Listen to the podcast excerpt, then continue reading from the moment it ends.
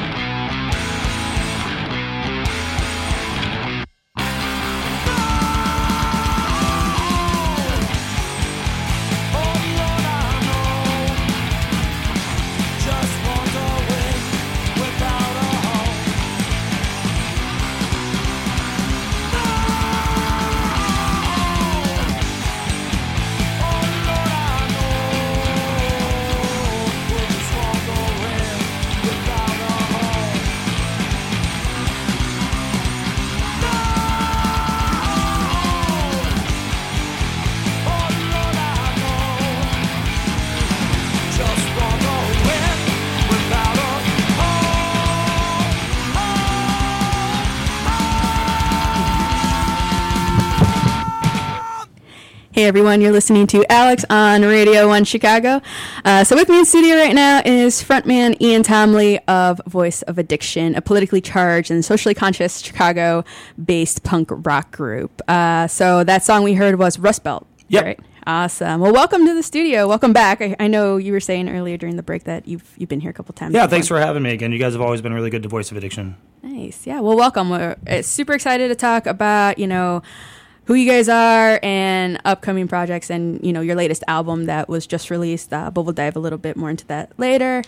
Um, but just learn a little bit about you. Uh, I'm, I, you know, I wasn't here when you came to Radio One the first time, so I'm like, I'm, I'm brand new to this. So, um, so how long have you been with uh, Voice of Addiction? Well, uh, I pretty much started uh, Voice of Addiction when I moved to Chicago, which was in the summer of 2002.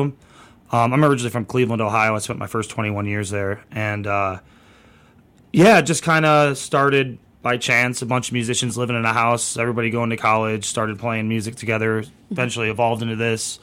Um, I, I initially moved to Chicago for college. I went to Columbia. Both my bachelors are from there.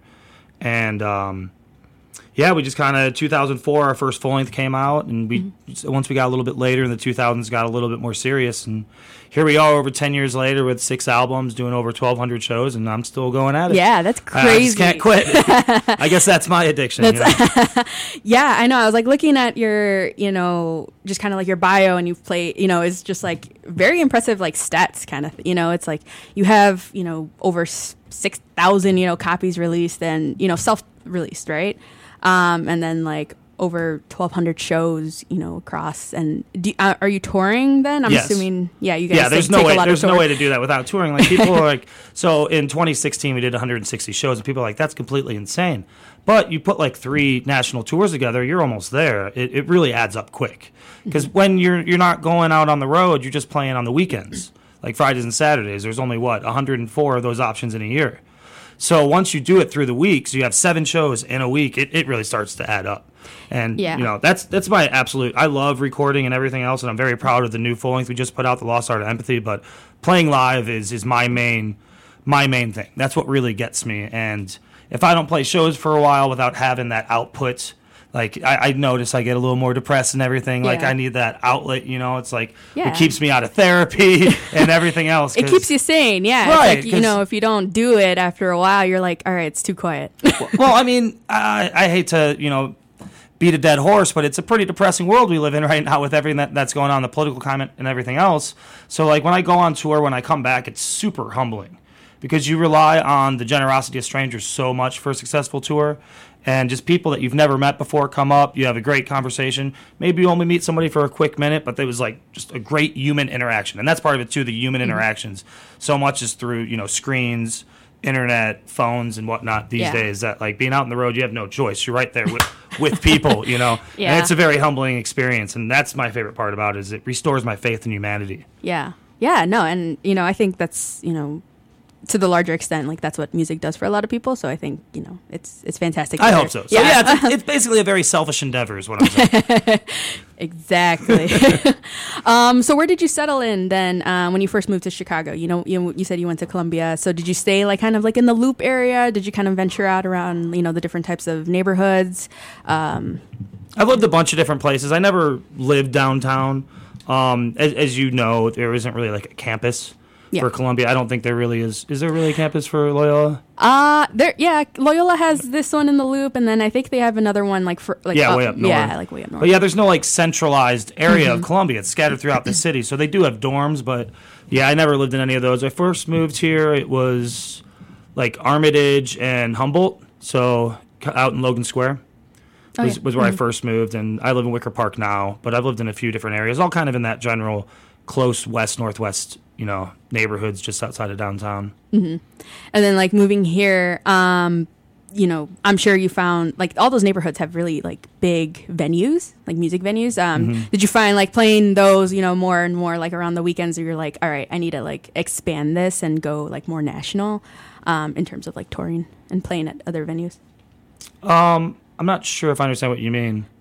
So, like when I moved here, th- there's so many venues on Yeah. Fullerton now and Logan Square. It wasn't like that when I moved here. oh gotcha Like when mm-hmm. I moved here, everything west to western was pretty much in Spanish. Hmm. It, it's it mm-hmm. wasn't trendy and hipster like it is now. Yeah. And this was only in the beginning 2000. So you know, people I know who actually grew up here tell me stories about before that, and you know, just like anything, gentrification and everything else. I mm-hmm. mean, even where I live now, Wicker Park is a completely different neighborhood than it was six, seven years ago, and ten years before that.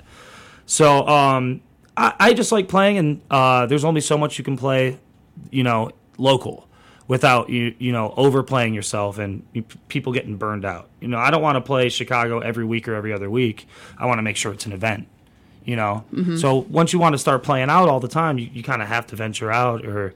You know, you're just going to wear yourself thin. People, it doesn't matter how good of a band you are. Nobody wants to see you every single week for the rest of their lives. yeah you're like i need to mix it up i need right you know well you got to make it so it's not just a show so it's an event so there's something that's different about this one than the last one you did Mm-hmm. you know not just the different bands you're with but little little gimmicks and whatnot you know what i mean like it, it helps you got to do something to set yourself aside from the pack And how how have how have you like kind of like set it apart? You know, when you first moved here and you started playing shows around Chicago, and you realized that you need to like expand more. How did you kind of like change, you know, the event? Oh, I've done all types of stuff. I also do a lot of booking around town. I have a, a booking company called Wrecking Ball Production, so which kind of handles uh, all of Voice of Addiction's booking as well as anything that I'm not playing. It's kind of like a catch-all or what have you. Yeah. So, like, all right, our our next show in the city is on Friday, February second at Liars Club. It's a benefit for Refuse Fascism. So we are actually going to buy uh, Trump pinata and stuff it. Yeah, that sounds like a great. You're like, whoops, it's all good. No worries. But, Uh, you we'll, know- cough, we'll put the cough button on that one. but I mean, we're, especially being local, we're, we Yeah. always try to do stuff with benefit. So uh, I just did uh, Punksgiving, which is my fifth year of doing that, where all proceeds go to the Greater Chicago Food Depository. So we're always trying to do things to give back when we can Yeah. locally, because once we're out of town, we, we can't afford to do that. Everything counts. Yeah. You know, you gotta Yeah, you got it. expenses. We're not we're not going home to sleep in our own beds at the end of the night. You know. Gotcha. Uh, well, let's definitely take uh, a dive into another track of the latest album that you put out, which was uh, released in the summer, right? This yeah, mid July. It's called The Lost Art of Empathy. The Lost Art of Empathy. And the second track was called, do you remember at the top of your head? like, we'll play the Uh, I think track. it's Dead by Dawn. Dead by Dawn. Sweet. Let's check it out. So I'm Alex, and you're ta- and we're talking with Ian from Voice of Addiction. Uh, stick around. We have more right here on Radio One Chicago.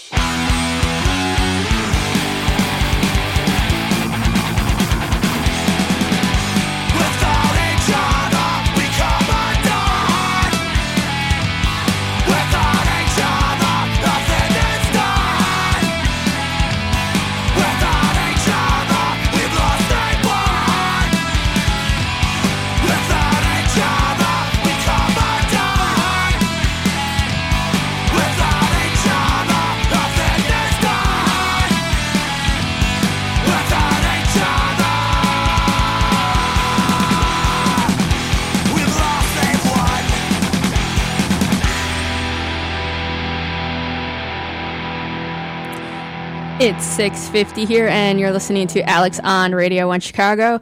That was "Dead by Dawn" by Voice of Addiction. Uh, with me in studio, um, Ian from the group. Uh, so, tell us a little bit more about the development of this album.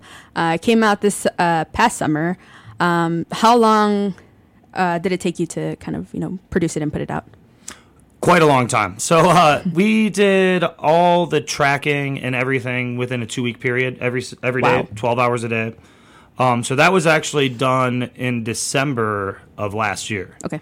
So we we finished. Actually, the last day was Christmas Eve, and then I think right after New Year's we had two more days just to finish mixing and whatnot.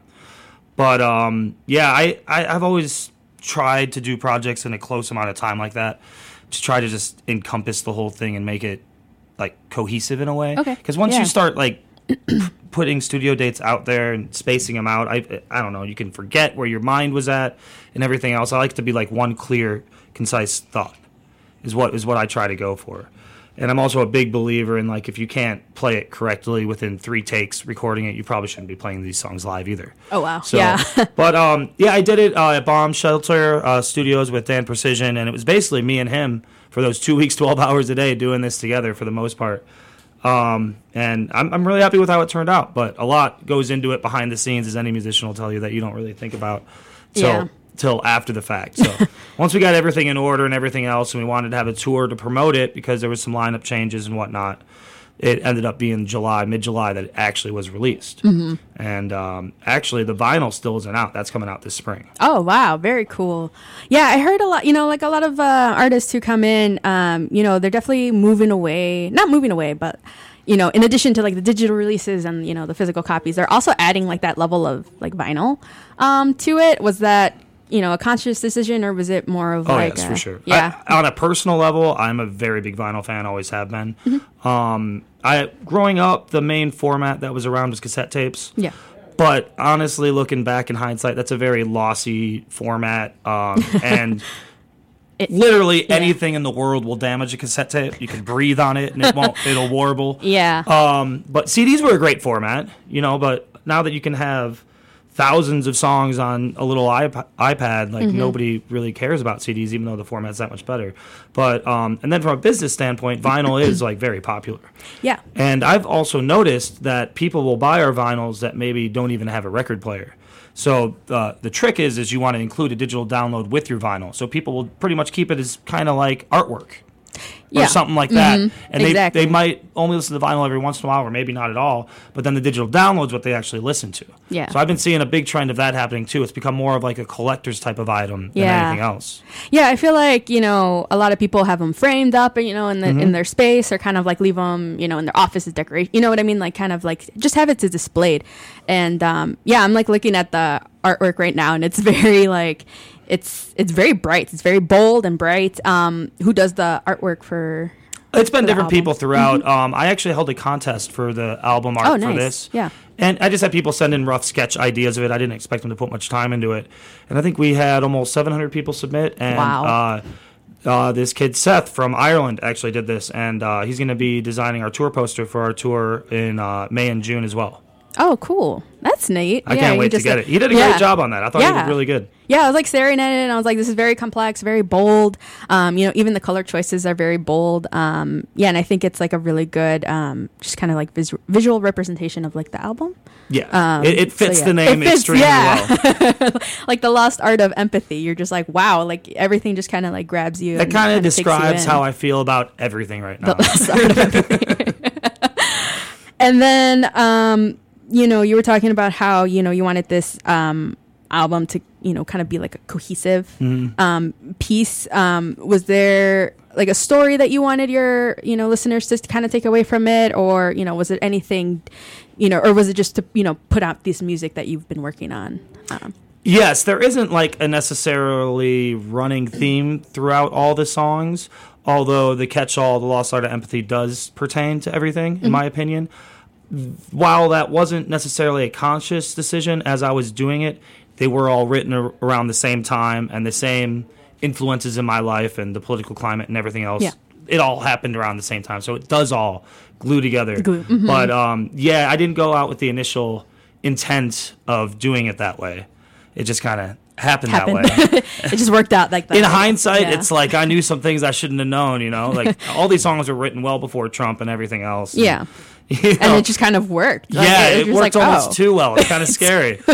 It'd be like, what do you know that none of us knew at the time? Like, that's great. And then you also have, you know, in addition to this latest release, you also have, um, was it six other albums? Uh, yes, prior to this is the sixth or is the official sixth. release. Gotcha. Mhm. Um, yeah, so I'm, I was really excited to get it out. We hadn't done a full length in a few years, so we were well overdue. And uh, we spent uh, last summer touring the South and Southeast, and now we're gearing up to do the West Coast. We're going to do over a month in the West in May and June, which I'm really excited about. So I'm in the middle of booking all that right now, which is fun. As much work as booking is, it's fun because then you get to play those shows. so it's like you know Exactly, the carrot yeah. in front of the donkey or whatever. And do you book them? Um, Yes. Kind of like in like sections and you're doing the West Coast now and then you did, you know, South, you know, or do you kind of just like go cross country and just play wherever you can play? Well, the way I see it, to hit uh, pretty much everything in this country um, and Eastern Canada in a year, there's three major tours. Mm-hmm. So there's a West Coast, which will take the northern border all the way to Seattle. Um, this year we're hitting Vancouver too. Nice. Then all the way down the coast to San Diego. This year we're hitting Tijuana too. And then we'll take that over to uh, like Albuquerque and El Paso up to Colorado and back. Then the second one would be the South and Southeast, which is basically Chicago to Texas to Florida and back. Um, take like North Carolina back, and then the last one would be Canada on the East Coast, which is Detroit, all the way out to Montreal and Quebec City, then down to Maine and down to DC and back. Jeez. So if you can handle those three tours, which are about a month each, Yeah. you can hit almost the whole country in you know three tours. That's crazy. So- yeah, that is nuts. That's the goal. We'll only get two of those in this year. So we have the West Coast in Yeah. May and June, and then the end of September and October we'll be doing the Canada and East Coast. nice. Trying to leave my summer open for festivals and whatnot this year. Yeah. Do you hit a lot of them in Chicago, or do you kind of travel Oh for festivals? there's a ton everywhere, literally, and that's the problem is everybody tours in the summer. Mm-hmm. Yeah. And that's what I was trying to get away from this year. That's why I'm trying to do it right before and right after. So Yeah. you still get some of the good weather, but Yeah. you know you're not fighting 20 other bands for the best venues on the same date, and Mm-hmm. and then all the best local bands you want to get have their own things going on because Yeah. it's summer. So I'm I'm trying to steer away from that a little bit if I can this year, and you know, trial by error. We'll see which one worked out better at the end of the year, right? Yeah, I was gonna say. I was like, have you done that before? Where you kind of like left the summer for yourself to kind of like you know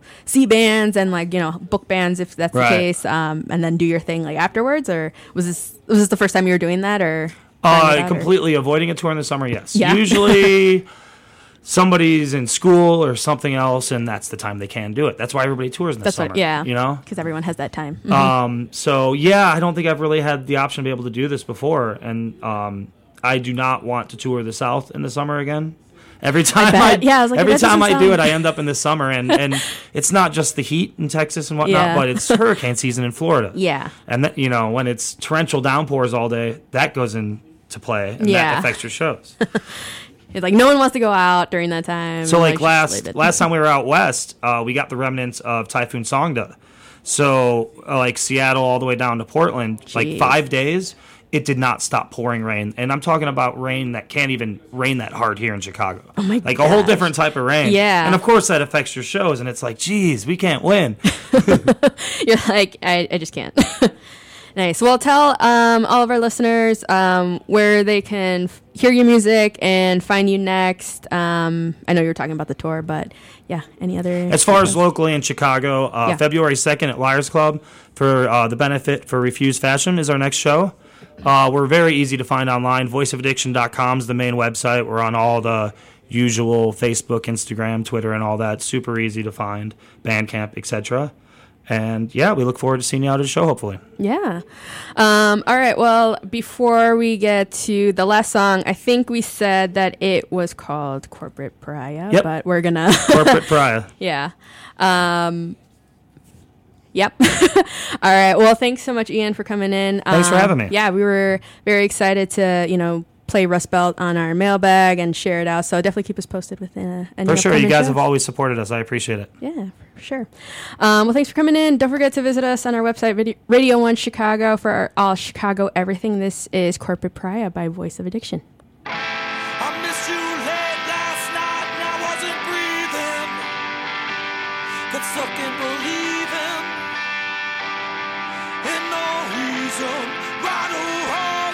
I